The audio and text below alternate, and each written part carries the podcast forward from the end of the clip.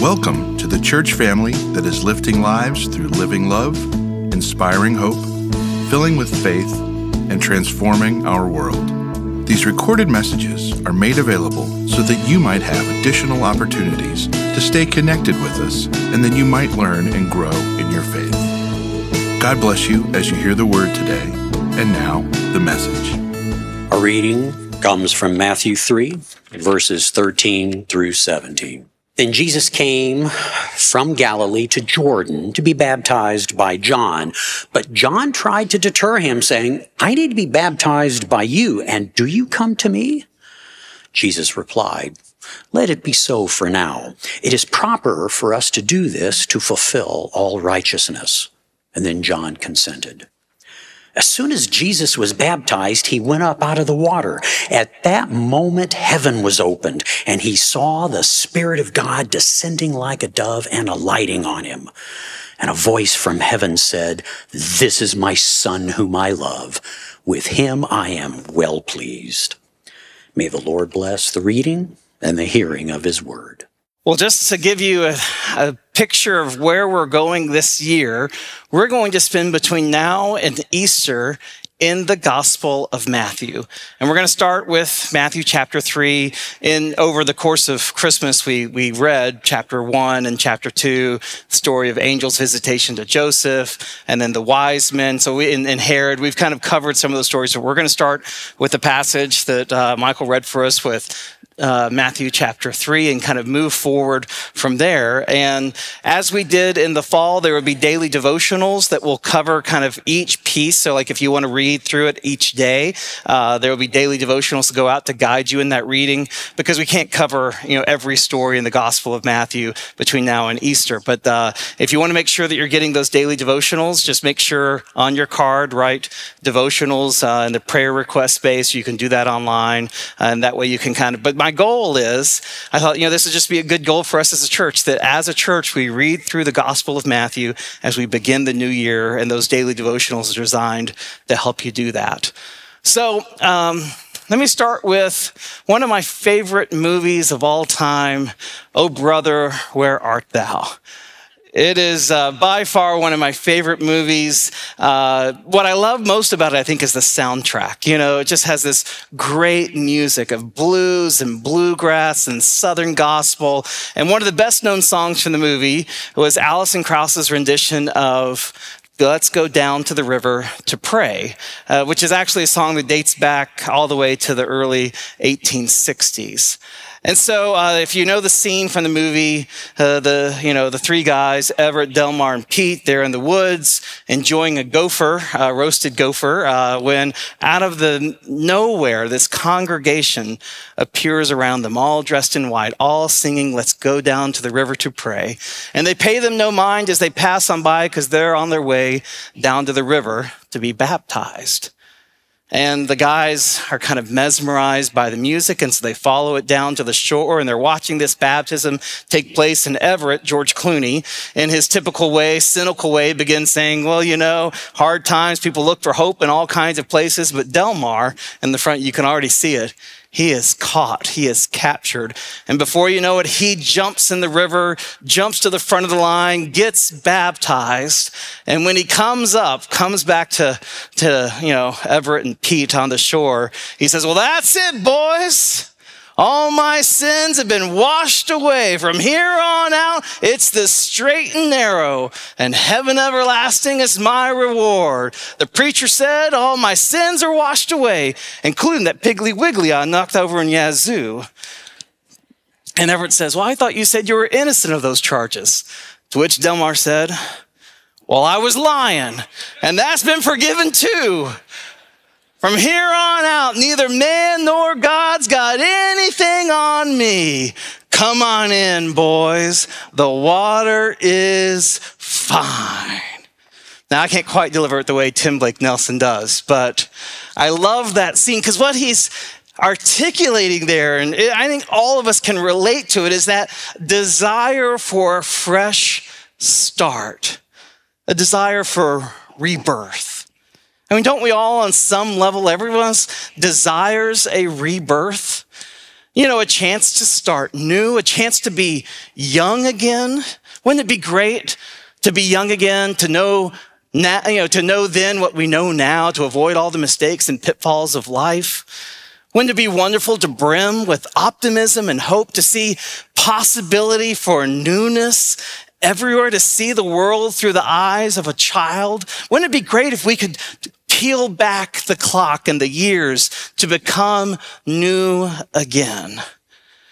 I think we all share at least a little bit in that desire because that's what we celebrate every new year, isn't it? This opportunity to turn the page on whatever it was and you know start fresh start brand new and in this new year we're going to embrace new habits and we're going to purge all the things that hurt us we're going to start fresh and new we all desire rebirth in some way well, Jesus spoke to this desire, this need that I think is kind of in the human heart, this desire for rebirth, in a conversation he had one night with a man named Nicodemus. Now, we don't read about this story in Matthew's gospel. It's actually John's gospel. So we're going to hop over to John for a bit. We'll come back to Matthew in a second. So he has this conversation with Nicodemus. Nicodemus was a Pharisee. Pharisees were people who devoted their lives to studying and understanding and following God's law. And most of the Pharisees did not get along with Jesus. They thought he was, you know, he broke far too many rules for them to be comfortable with. But not Nicodemus. Contrary to all of his peers, he respected Jesus. He, he sought him out in the middle of the night. Yes, under the cover of nightfall, so no one else would see him, but he sought him out because he wanted to learn from Jesus. And so when he approaches Jesus, he begins by saying, Rabbi, we know that you are uh, a, a teacher who has come from God. For no one can do these signs that you do apart from the presence of God. But before he gets the opportunity to ask his question, which we don't exactly know what question was on his heart, maybe Jesus anticipates the question. Maybe he knows that what Nicodemus wants to ask is, how can you see the kingdom of God? Which is an interesting question. How can you see the kingdom of God? What does the kingdom of God mean? You know, was Nicodemus wanting to know how can I earn eternal salvation to see the kingdom of God in heaven someday? Or, or, was he speaking about how can I see the kingdom of God in the here and now? Because that was Jesus's core teaching according to, you know, most of the gospels is the kingdom of God has come near. So how can one see the kingdom of God? And Jesus, anticipating this question, you know, answers him and says, I tell you the truth. No one can see the kingdom of God unless they are born from above. Or perhaps Jesus says, born from born again, because that's the weird thing about the Greek. It can be translated, understood in both ways, both born above and born again. Nicodemus kind of leans into that born again. He, his mind can't make sense of it. He says, well, how is that possible? How could a man be born again after having grown old? Can, can one enter a second time into his mother's womb to be born again? Eh, eh, I know, which, which, like, come on, Nicodemus, get with it. Of course, Jesus isn't talking about that, but, but if we sit with it for a moment, we can understand what Nicodemus is asking. Is it possible, after someone has lived their whole life, to be young again? To start over, to be fresh? Is that even possible? And Jesus again says to him, Very truly, I say unto you, second time he said those words, Very truly, I say unto you, no one can see the kingdom of God without being born of water and the Spirit. And then he goes on to explain, except it's not really a great explanation. It's, it's almost more cryptic. He says, For flesh gives birth to flesh, but spirit gives birth to spirit. And don't be astonished that I said to you, you must be born from above. For the wind blows where it chooses and you hear the sound of it, but you do not know where it comes from or where it goes. So it is with everyone who is born of the Spirit. What? I mean, is Jesus being intentionally cryptic in this moment? Nicodemus is completely lost. And, and maybe some of us would say, yeah, me too. I don't understand what Jesus is saying here. And that's okay. Jesus is, is referencing a handful of things here. Water, spirit, wind. And these things, if for anyone who has studied the Bible, which Nicodemus had, would recognize that these are the components, the essential components of creation. Go back to the original story of creation, the very first verse of the Bible, and it reads In the beginning, when God created the heavens and the earth, the earth was a formless void, and darkness covered the face of the deep. And a wind from God swept over the face of the waters, except this is the interesting part in both Hebrew and in Greek. The words for wind can also be translated as spirit, can also be translated as breath. They're all the same word. And so some translations say, while, a, while the Spirit of God hovered over or brooded over the waters. There it is in the beginning of creation wind and water. And then God speaks. And what is speaking except breath tumbling out over our teeth and our tongues. God speaks and says, Let there be light. And from the act of his spirit spoken through him, there's light. And in successive days, there'll be sea and sky and land. God creates. But here's what I want you to see at the very beginning what's present? Water and spirit. And as you kind of skim through the Old Testament, you'll see water and spirit show up again and again and again in the story of the, of the people. And whenever it shows up the story of people of Israel, it always signifies a new start, a new creation. Start with Noah. God gets tired or frustrated with the, the wickedness of creation. So he says to himself, I'm going to start over. And so he starts over again through water the waters of Noah and he saves his people through the ark. And then you move on forward to his people crying out in slavery in Egypt, and he wants to create a nation dedicated and formed for himself. And so he leads them through the Red Sea into liberation. And then after wandering in the desert for 40 years, he leads them to their forever home, the promised land, through the River Jordan. And in each and every single one of these stories, there's a passage through water led by, empowered by God's Spirit. It's a new moment, a new chapter in the story of creation.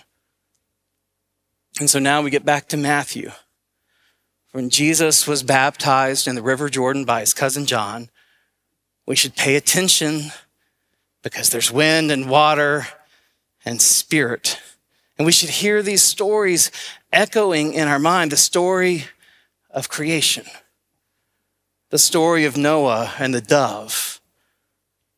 The story of the Red Sea. You know, Jesus' baptism, don't forget, was followed by 40 days in the wilderness. The story of the crossing of the River Jordan. We should, it's like alarm bells should go off in the story that this is a new start. A new, something new is starting in God's story of creation. And this story is about the rescue and redemption and restoration of creation. And at the center of this new start, this new story, is a man named Jesus, whom God declared as his son in the waters of his baptism. So let me take you back to Nicodemus. What were his questions again? Remember? How can someone see the kingdom of God? How is it possible for someone who is old to start new? Well, Jesus goes on to answer him. He says, Well, the way it's possible is by believing in the one whom God has sent.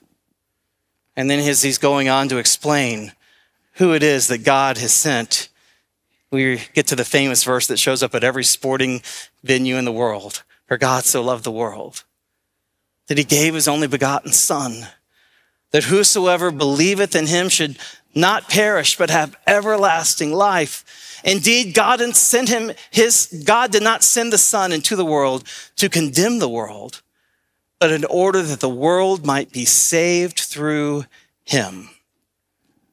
Jesus is saying to Nicodemus, if you want everlasting life, if you want hope, if you want forgiveness, if you want to start fresh, if you want to see the kingdom of God, believe in me, for I'm the one that God has sent.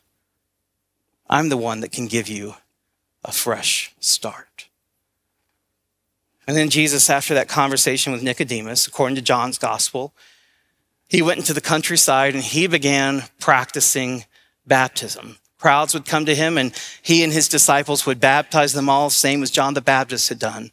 And while that wouldn't be the primary feature of all of his ministry, when Jesus left the earth, his final words to the disciples were go into all the nations, making disciples, baptizing them in the name of the Father, the Son, and the Holy Spirit, and teaching them to obey everything that I've commanded you. So from that commandment, since that time, baptism has been the sign. That's been the moment, baptism, when we confess our faith in Jesus, when we're incorporated into Christ's body, the church. It's a sign of our entry into the kingdom of God. It's not that the water itself is magical or special. It's, it's that the, the water points us to something deeper, the work of the Spirit, the presence of the Spirit, working in the life of every single person who places their faith in Jesus Christ. It's the gift of a new beginning, the start of God's new creation. And this is our heritage. This is our promise as Christians, every single one of us. When we receive baptism, we are written into a story of God's new creation. We are given the promise that when we put our faith in Christ, we get to be new creations. Now, when I was growing up, the church I was part of, the youth group I was part of, there was this debate that always took place. Some of you may have had this debate or heard this debate before once saved, always saved. You ever heard that before? it's this question, this debate of like, well, once you're saved, well, does that mean you're always saved? Is it possible to lose your salvation? If you turn away from God, if you sin, if you mess up really badly, if you, if you end up losing your faith, can you lose your salvation? Can you be lost again? And that was the debate that, you know, I don't want to get too far into that debate. I'll tell you briefly that I tend to lean towards the always side. Not because I think that gives us a license to go out and sin and do whatever we want, but because I believe there's no limit to God's grace. And I believe the Spirit is working in our lives, even when we're going through difficult times, even when we lose faith. The Spirit is there and present. We should never give up on that. But the debate I want to talk about today is the debate that I think takes place between denominations. Once baptized, always baptized. The way it goes is like this is, you know, if you were baptized as an infant and you don't really remember it, does that count? If you were baptized even as a young person uh, or whatever age you are, but then you wander away from the faith and you kind of lose your way for a while. When you come back to the faith, do you need to be rebaptized? And, and, and I'm going to refer here to John Wesley, the founder of the Methodist movement, who sided very strongly on the once baptized, always baptized. You don't need to be rebaptized. And what he meant by that is that we don't lose our baptism. Even if we forget it. Even if we wander away from it, we don't lose our baptism. We don't lose the grace of God. When we're baptized, we are brought into a covenant, and God's covenant always holds even when we fail. So we don't have to be rebaptized every time we mess up and desire to be, you know, experience God's grace anew.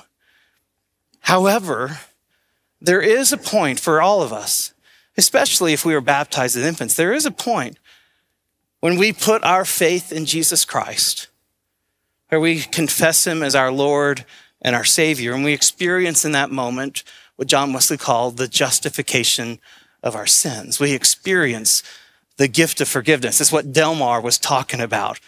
You know, all my sins and transgressions are walk, are washed away. And it's not just the forgiveness of our past, but it's also the promise of the future from here on out. It's a straight and narrow, and heaven is my reward. It's the gift of a new life that we can live in light of that moment of forgiveness and grace. And what John Wesley did teach is that, you know, baptism, how do I say this? You only have to be baptized once, but we can renew it again and again and again because God's grace is new every morning. It never runs out. It never grows stale. It never grows tired and weary. It is new every single morning. And because God's grace is new, we can renew our baptism, our remembrance that we are part of God's new creation. And so from time to time, we have a service here in our church, and I think in most Methodist churches, called a, a renewal of baptism. And it's an opportunity for each of us, no matter what our story is, no matter where or when we were baptized, no matter where our journey has taken us, you know, since that date, it is an opportunity for us to remember that we are baptized and to confess our faith anew in Christ, to be reminded that in Him we are all new creations. Now, when I say that, let me be clear. There's a renewal that God does, and there's a renewal that we do. Nicodemus got it right. A man can't enter back into his mother's womb. A man can't forgive himself and truly be forgiven in that way. A, can't wipe out his past. Uh, a person can't change who they are and suddenly become a new creation. Transformation and forgiveness are God's work. They're what God does in us through the Spirit working in us each and every day. So we, don't, we can't make ourselves new. But what we can do is we can renew our confession. We can renew our commitment to Christ, our confession that Jesus is Lord. We can acknowledge whatever false idols have captured our fancy and led us astray we can repent and turn back to God. And when we do that, when we renew our commitment and our confession in Christ, we trust that the work of renewal that we can't do, God will do in God's time in us. God will make our hearts new. God will breathe into us by his Spirit new life, new hope, new forgiveness, So, here's what we're going to do in just a moment. In just a moment, I'm going to invite the pastors forward. And instead of taking communion today, like normally the first Sunday of the month as Methodists, we practice communion, but today we're going to have a remembrance of baptism.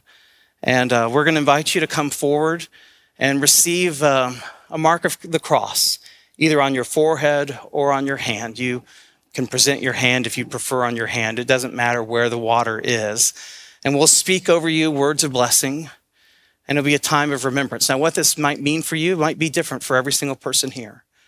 For some of you, it might just be remembering that you are baptized, that you belong to God, and that God loves you, that you are His creation in and out. And all those things that you don't like about yourself, God loves you all the same. It might just be remembering God's love and mercy. For some of you, this act of remembrance may be a time of confession, that you are aware of some brokenness in your life, some habit that you just want to be done with, and you are simply laying it before God, like just surrendering. Take this junk out of my life. Help me be the new creation that you promise, oh God. I surrender. I give it to you. For some of you, it might be a confession of faith that you've heard about Jesus, you've been in the church, you, you know, you, you feel drawn, but you don't know if you've ever kind of said, truly, Jesus, I believe you. I believe that you are the Son of God. And I want to experience the forgiveness and hope that others seem to speak about. I want to know it in my heart that I am yours. That's okay. You may have been baptized, but this may be your moment of declaring your faith this morning, whatever it may be. That's between you and God. We just simply want to give you the opportunity to do business this morning with God. Whatever you may need in your soul right now, to present that to God and to remember through the grace of his son, Jesus Christ, God gives us the opportunity to be new creations. As Delmar said, come on in, boys. The water is fine.